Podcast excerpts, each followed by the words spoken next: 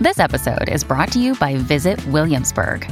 In Williamsburg, Virginia, there's never too much of a good thing. Whether you're a foodie, a golfer, a history buff, a shopaholic, an outdoor enthusiast, or a thrill seeker, you'll find what you came for here and more. So ask yourself, what is it you want?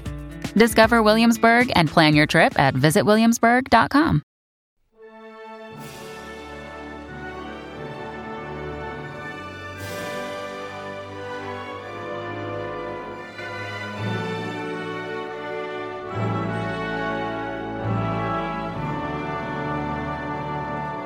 Welcome back to the Welsh History Podcast. My name is Jonathan, and today we're doing something a little different as we are interviewing Glenn Longwell on his book, The Dead Letters, um, and why we kind of had this conversation in the first place, or the reason why we ended up uh, discussing this idea of talking about this book is because, uh, although I guess a couple, a few months ago now, not a couple of months ago, a few months ago now, uh, they were very kind and had me on their podcast and, and we had a long chat about a number of different things. And and one of the things that we discussed a bit was was your book. And uh, I think we had a brief discussion kind of where some of the ideas and, and the originating process was. And, and one of the things that kind of came across was uh, at least from my perspective as you had been talking about it being a um, uh, kind of originating out of like Roman Britain. Is that correct? Yeah, um, most of it, you know, down to this, a lot of it actually is just Welsh from like the the Roman Britain era, and then I do um, one of the peoples in my series um, that they do like a high king structure, which is very similar to how the Welsh and the Scots did it after the Romans left. Right. I, I kind of built it around that, at least for the initial governmental structure of the uh, the mountain people. right. And I guess just for those unfamiliar with the book, if you could just kind of give us sort of a, a an outline, I guess, of kind of what the book's about. Uh, yeah, absolutely. It is a a dark-ish fantasy novel. Um, I definitely wouldn't recommend reading it if you are faint of heart and don't like profanity. But it is um, it's based in, on a continent in a fantasy world where there are basically three groups of people. There's the uh, Fuertesians, which are like a dominant power that invaded this continent, which is known as Azuela's gift. And they have been bullying on the natives of the land who uh, live in the other half of the continent, which is all mountainous terrain for the most part. And that is known as Lazaris Laitmaz. And they uh, the reason it's called Essuela's gift is they pray to a river god. He is like the only god in their pantheon. But all of the, you know, there is a pantheon of gods. It's just that not, and they're all in the same pantheon, but not all of the same people recognize the same gods as being as powerful. And for the natives, they are all about the river god and their high ruling family has been um, a succession of people who are descended from Azuela, the river god. And the basic gist of the story is the princess of the uh, king, who later names himself emperor of Fuerte. She is married off to the high king of Lazaris Laitmaz as sort of a peace cow but as you read in through the book, you realize that it's just filled with people scheming and scamming. And she finds herself basically adopting these people's culture and falling in love with it in many ways. And if that doesn't grab your attention, people ride bears into battle. so. right. Okay. um, uh, I was gonna say there's also um, a rather uh, non-conventional naming style pattern that I adopted for the natives of Lazaris Laitmaz. They uh, they try to have like a Z and you know Zwale or some form of Essuela's name in their name. So a lot of the kings have similar names because like the High King is Loziel, then there's Lonez, and then there's Loles.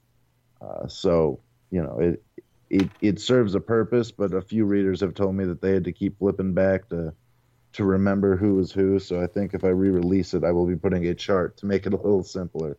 Right, right. Uh, so what? I, I guess one question I'd ask, kind of what inspired you to look at this kind of structure and this kind of uh, um, storyline? I guess what what stories Well- or history or whatever inspired that thought? It kind of it's burned from a few different things. Um, I mean, one, I've always been a huge history fan. I I especially loved the uh, history of the island of Britain. And when I was younger and I was in college, I was a big English history major. And then as I kind of got more and more into the Welsh history, I thought, you know, like, wow, this is, you know, this is really interesting stuff prior to them just being swallowed by England, and even to a to an extent afterwards. But the what I thought really jumped out at me was the you know the pre-Roman Britons, the Dark Ages, and then the uh, just the the fighting nature that they possessed when Rome invaded, and then later when the uh, Angles and Saxons and the Jutes came over, or at least you know some of them fought. That's obviously a matter of a lot of debate these days. Um, Yeah. and I, I liked that a lot, and you know I have Welsh and Irish and Scottish ancestry, so that to that degree I kind of connected with it. Right. And then, obviously, I don't know if you're familiar, but there was a cartoon in the '90s by uh, Greg Weisman called Gargoyles, Mm-hmm. Yep. and uh, they had Macbeth as one of their main characters, and they got really into the Scottish, uh, fan, you know, structure, or at least as much as what a children's cartoon would, with the High Kings and the clans and this and that. And I really thought that was kind of cool. And then when I was reading um, the Warlord trilogy by Bernard Cornwell, which is a trilogy he wrote of historical fiction based around King Arthur, and so you know it's it's got a lot of the classic bits of uh, you know the you know Caradoc and Lancelot and all those guys are in there. He's got his knights, but there are kings in this, and Arthur was essentially the the reigning high king throughout this trilogy. And I read that maybe about five years ago now, and that's kind of what gave me the base structure um, for when I sat down and finally started writing the Dead Letters because I had I've been working on the idea since high school, but I really didn't know where I wanted to take it and I just had a bunch of like silly short stories that I eventually, uh, as I started writing it and mapping out how I wanted the story to go, I was able to include a lot of the aspects that I had learned and thought of throughout the years. And a lot of writing the book involved uh, researching Welsh and Scottish history to an extent that I did not know I had in me before attempting. Right. Okay. And I guess uh, from from our listeners' standpoint, um, what uh, what drew you? I guess specifically, you know, which stories or, or which part of of Welsh history might have been sort of the things that you kind of focused in on. I know you mentioned the Arthurian legends, but was there other stories? Yeah, I mean, I I mixed it around a lot. I actually, um, for all intents and purposes, the main character Rebecca, a lot of her story was inspired to me by Boudica or the Boudica or Boudicca. I don't know what. Boudica's Boudica's probably the correct way to say it. Yeah. That's I've always thought Boudicca sounded too Romanized. Actually, we talked about that in last week's episode. Right. Um, much like I always thought Car- uh, Caractacus or whatever sounded like that couldn't have been his his Roman or his uh, British name. right. but uh yeah so she was I, i've always thought she was a fascinating character since i knew who she was and so i knew when i started writing this that i wanted to have uh, a strong female protagonist and once i kind of settled on welsh as being my underlying theme i knew that was the one that i was gonna gonna try to channel as much as possible um, and then other than that it's not a lot of it is just kind of taking like my favorite bits in history and throwing them in there. Like I do, uh, there's a lot of war bowmen. There's a man that has he conquers a you know he's a usurper, which is just based on any time from you know when the Danes were invading, when everybody was just uh, usurping and uh, supplanting kings left and right. Um, and he uses war bowmen, which is at this point like nobody else has seen them, and that's I mean that's the English military, but a lot of the ones that they employed were were Welsh because that was how the peasants hunted. Yep. Yep. No, I, I get what you're saying. Um, now, did you? Okay, so, uh, I know from from reading the book, uh, it it's a little, it's a kind of a series of. It, it feels almost like a. It starts out as sort of an Indiana Jones type adventure, initially, where you have sort of an archaeologist and and finding these these letters effectively. Is this something that you had plotted out as sort of the idea of how it would begin, and sort of from the perspective of this archaeologist finding this information? Yeah, I thought um I just thought it would be really cool to do something like that. And I had just got done reading about them um, discovering a bunch of new hill forts and some stuff in the hill forts. And I had read about this farmer that found, uh, uh, I think they were spearheads from like the maybe 500s or 400s or whatever that belong. Or no, I'm sorry uh, from right around the Roman the Roman invasion, and uh, he he didn't know what they were, obviously. And I guess that's just things that people find out in farms out there in the country of England and Wales. And uh, I thought that was kind of cool, and so I kind of went from there. Because I'm glad you read it. Uh-huh.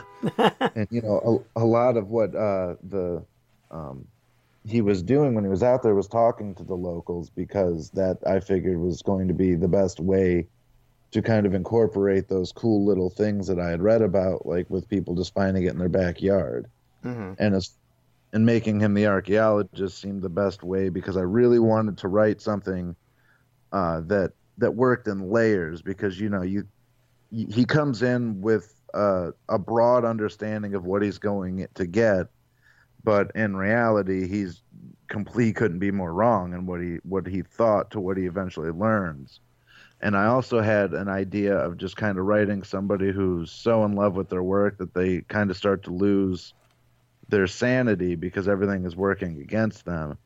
Right. And so that's you know I, I decided I was going to write it with um with him having like a, a prologue and epilogue and an interlude, and I was going to implement that in all three of the books that I'm going to work on, so that he has his own storyline going as well, and it kind of keeps you on where the current status of the kingdom is, and then that way it, it allows the reader to fill in the gaps because the story that we're going to be covering, the Rebecca story, is not the the end to lead where he is, but you know there's going to be some just like in real history, you have some stuff that you're very, you know, confident happened, and then there's some some fuzzy areas, and then you have some firsthand accounts, you know, 200 years later to fill it in. Right, right. Uh, yeah, we're living that message right now in, in the Welsh History podcast because a lot of our uh, source material ends up being separated from the original stories by, in some cases, hundreds of years, and and you sort of have to live with that from a from a historical perspective and hope it's right but sometimes it right. gets proven inaccurate yeah. uh, you know because archaeologists find things which kind of point to different conclusions sometimes the archaeology can can mislead you too because you can find things in the ground that say one thing but then as you sort of piece things together it it may change over time, obviously, as different perspectives and different understandings come about. Uh, I know one thing we've talked about a little bit is the idea that you will see archaeologists insisting that someone's a woman or a man because of the width of their hip or or the way their orbital bone might be or various things to do with their teeth and over the years there becomes more and more question about how reliable those kind of things are uh, and so just because someone has a narrow hip doesn't necessarily make them a man or a woman. And right. so you have those kind of questions now because the assumption that you get in archaeology previously was based on how people were buried. And a lot of times back in those days before Christianity came along, people were buried with things and so we just assumed based on okay well this one person has narrow hips they're buried with what looks like knitting needles and brooches and things like that they must obviously be a woman until they find something else that points out that this might be a man and now all of a sudden you've got a very confusing message under the ground. so even in archaeology, nothing's straightforward. Nothing's as simple as it seems. So yeah, I think having a little gray area is always good in your storyline. So, with that, I guess the other question I should ask is is which sort of like what authors or, or stylistically kind of I, I know reading it, it, it was a little different at least initially from what I expected. Is that because something you kind of thought about, or is it something that you've been inspired by other people's writings?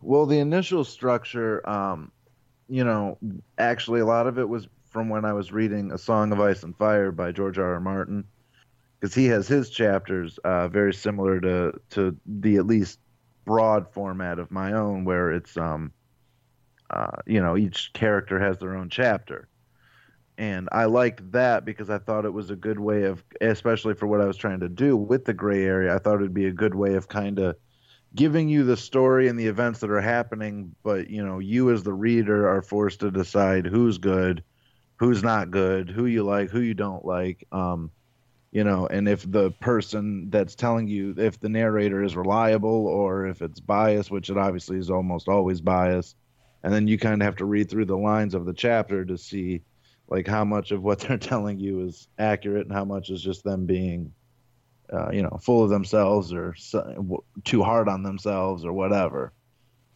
Right. Right. And so that was yeah that to me i just thought that that if i could figure out a way to combine what i liked about uh, his writing style to my own it would be uh, it would work out well and i also liked i don't know if you noticed it but um the first chapter for all the characters is just labeled as what their their book was, whether it was the sign on the front or the color or something that separated it from the rest, because it's supposed to kind of be like as if he were compiling this for his own use. So you're looking at it uh, basically through his own notes. So even what you're reading is theoretically the sifted versions of what he's cont- you know keeping. Right. Right. Yeah, that did come across. I was I was picking that up as I was looking at it, and I had noticed as as it went along, kind of how the structure was built. So I appreciated that. Yeah, it, it did give it a little bit of cohesion. Well, thank you. Uh, and okay, so I guess another question I would ask at this stage is, is how how long did it take you to write? Um, well, it took me about a year to write the book, and then about another year to edit and fine tune it just because of my writing method, at least for that one. I hadn't really, de- I'd written short stories and I'd written this and that, but I'd never tried to sit down and write an entire novel, or at least not successfully. Uh, so when I wrote it, I just kind of wrote it. You know, I, I wrote the the vibe that I was trying to get across for each character in the story, and then when I went through and read it, you know, I realized there was however many grammatical errors and spelling errors and i you know uh, maybe i harped too much on one character being angry. And you know i had to there was a couple times where i realized that like i made artzel who is one of my favorite characters to write just incredibly difficult to like. Right. So i kind of had to go through and change some stuff around and i only just recently found out that the uh, the web the software that i use to um, uh, take it from a Word document and make it an ebook, uh, decided that it wanted to make its own changes on a few, like all of the words with apostrophes ended up with quotation marks. So I thought that was interesting. that was not a stylistic choice. Right. Okay. All right. Fair enough. Um, that can, yeah. I, having worked with PDF makers and things like that in the past, I understand and sympathize. So, when when um, you are, I guess, working on this, uh, did you always plan for it to stretch into a, a series of books? Was it something where you thought, I have one story to tell, and then it kind of came about, you thought, no, there's more to add? Or was it always kind of a thing where you thought, okay, I'm going to write multiple stories out of this, and they're going to stretch to different books and different ideas? Well, it the, I decided to make this a trilogy uh, about halfway through writing the first one. What I had initially done, like I said, when I was I started working on this in high school, just as a way to kind of when I was alone, I would write short stories, and I ended up building this universe through those. And obviously, the high school version of it I tweaked because it was crap, but that was the the base structure for what I ended up. So I knew that I was going to. I've always written in this world here in some way or another. Um, but when I decided on the story that I really wanted to tell and kind of had it mapped out, at least in my head, and knew the characters, I was originally thinking, I'll just write this in one book and see how it goes. And I got about halfway through where I wanted uh, the the story for the first, you know, for what became the first book, and I was looking at it and uh, I was like, wow, this is this is already like fifty thousand words, and I'm not, you know, I'm maybe halfway done. And so then I kind of looked at it again with uh, my buddy who actually helped me edit it out, and uh, I paid him in a Mediterranean wrap, so you can't beat that price. but uh, when I told him where I wanted the story to go ultimately, and because I like to leave my characters with enough room to breathe and kind of change and alter the story as they go, because you know I like to have a firm beginning, middle, and end, but there's a lot of you know flexibility in between where maybe the the the who does it can change based on how the characters end up evolving throughout the story. And when we got when we were having our meeting, I realized like, well, two books is is possible, but I really have an idea for how I want the story to end, and to do it justice, I think I'm, I would need to do either like you know that would be like a 500 bit part of the second book, or maybe I should just make it a, a third book. So at this point, we're looking at a trilogy, but depending on what happens, it may end up being a tetralogy. Right. Okay. All right. Well, okay. So the other, I guess, kind of the final question, I guess I would ask at this stage is are you, do you, and this is more from the standpoint of the, my other podcast that we do, but is this something that came out of role playing that you were doing, or is this just something that came out of your reading of different stories or different, i you know, like the fantasy genre? I know a lot of people get influenced by D and D and other games that they've played in the past. So was this something that kind of came about because of that, or is that just not related at all? No, actually, um, in a yeah um, when i was 15 is when i started dungeons and dragons and uh, we were playing ravenloft right and it was it was my uncle uh, who got me into it and he was obviously you know about 15 years older than me and what inspired me to write in fantasy at all was just sitting there before i even made a character and watching their dm whose name was Rayton. And he had you know he went so above and beyond of what a dm normally would do. He had a map that he had it all mapped out. He had dialogues written for the characters that he was going to be doing. Not that he was a regular but you know for whoever they met was obviously him. And uh, the one i was there was uh, the first one they had met like um, you know a big boss of some sort. I don't remember.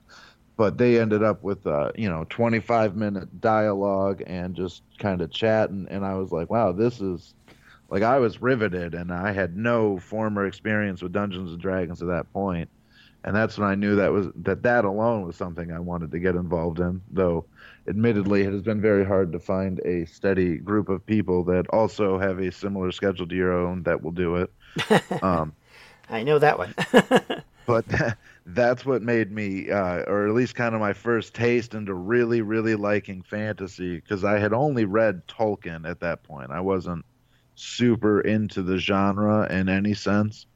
And uh, that kind of opened that door. And I'd already written a couple short stories that I guess would be considered fantasy or just regular nonfiction. Um, and that kind of opened the door to where like fantasy is a whole world where I can literally be a god. And you know like well now unicorns are here because why not? And you know magic can exist. So that was for as a writer that was very appealing. And uh you know i also paid played the game i don't know if you're familiar with it pendragon. I know a little bit about it yeah. Yeah that's a really fun game if you can get people because you that's done over generations you know you're always you you're almost always human. And uh it's just like any other game where you uh, you have classes and warriors and you know barbarians and this and that, but you can start off as one character, and by the time that the you know the full campaign ends or you know you guys finish it up, you could be seven generations into that character's family, and that's why it's so important to have a family in that game, or else you just have to create a new character because people die left and right, and you end up you'll sometimes end up playing two characters because your son will be of an age and you want to bring him along because you know any D2 roll could be your last. Right. Um, and so that, as well as like I said, just reading into real history and uh, historical fiction, was uh, a pretty big way in how I knew I wanted to set up my world. Because even though I wanted it fantasy, I wanted it to seem like something that could only happen in a fantasy world. I mean, obviously, you know, there's exceptions because there's uh, there's dog people and there's people riding bears into battle. But for the overall like story, I wanted it to be something that was like, yeah, this is uh, you know, these people are believable and this this is relatively in the realm of what is possible and some of it seems fantastical, but there's also some of you know, a lot of it also has a rational explanation. And I I mean, so that was that was the biggest thing, as well as um, I don't know if you're familiar with her work. M.C. Scott, she wrote a tetralogy about the Boudica, and um, while reading that, I kind of got a real feel for how I wanted to write certain scenes and how I wanted to uh, kind of depict my main character, Rebecca. I didn't want to just I, I, feel like writing for a woman is always really difficult for any writer, writing of the opposite gender, I should say, at least believably. Right. So when I read hers, I thought it was, you know, a really good chance to kind of see how a woman would write a strong woman. And so I, you know, I didn't copy her style, but I certainly tried. right. Gotcha. Okay. Awesome. Well, uh, I think with that, um, we're going to end for today, but uh, I just wanted to give you a chance to plug various things, including your book and, of course, the podcast. Uh, absolutely, yes. The book is The Dead Letters by D.G. Longwell. It is uh, only available through Amazon on the Kindle ebook. So if you have the Kindle app or you own a Kindle, you can download it. It is $3.99 typically. However, I am planning on putting it for free here in about the next month when Amazon gives me the option to do that once more. Um, the podcast that I host is called The Glenn and Dean Show, and it is my co host, Dean Zarba, who uh, owns all the gear and is also a comedian like myself in the Cleveland area. We like to get on an array of guests from history podcasters such as yourself uh, to authors, to other comedians. Uh, so, and that is available on iTunes or glennanddean.com. You can follow me on Twitter at, at Glenn Longwell89 or Facebook is just uh, Glenn Longwell, and I will be the one doing stand up as my background. I don't know if there's a lot of others. I'm from Avon Lake, Ohio, which is in the Cleveland area. So that if that helps you find me, don't stalk me though, please. Um, and yeah, that's that is all I got. We're in the midst of working on our own history podcast, so if you want to stay up to tune on that, you can follow the uh, the Glenn and Dean Show at at Glenn and Dean Show on Twitter or Glenn and Dean Show on Facebook. Awesome. Well, thanks, Glenn. I appreciate you coming along for today, and uh, I appreciate your time. I really appreciate you having me on. Thank you. No problem. And uh, as always, everyone, uh, you can always reach me at the Welsh History Podcast at gmail.com. Uh, you can find us on Facebook at facebook.com forward slash Welsh History Podcast. And as well, you can find all the things that we do at distractionsmedia.com. And next week, we're going to dive right into the 7th century as we discuss the political machinations of various Welsh kingdoms against the uh, Saxons and Anglicans in that era. Uh, until next time, everyone, take care. Bye. This has been a Distractions Media production. For more information, you can check out everything we do at distractionsmedia.com.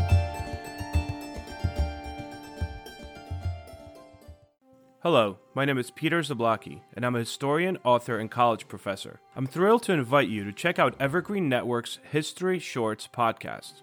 Every Tuesday and Thursday, join me on a journey through time, exploring the little known and hidden gems of history. In each bite sized episode, I'll dive into my original research to bring you intriguing historical curiosities you've probably never heard of, uncovering the fascinating stories that have shaped our world from forgotten figures to overlooked events. And the best part? I've condensed all this historical goodness into manageable chunks, perfect for your on the go lifestyle. Whether you're commuting to work or squeezing in a quick break, History Shorts fits into the little time you probably think you don't have. Subscribe now and never miss an episode of the History Shorts podcast, available wherever you get your podcasts.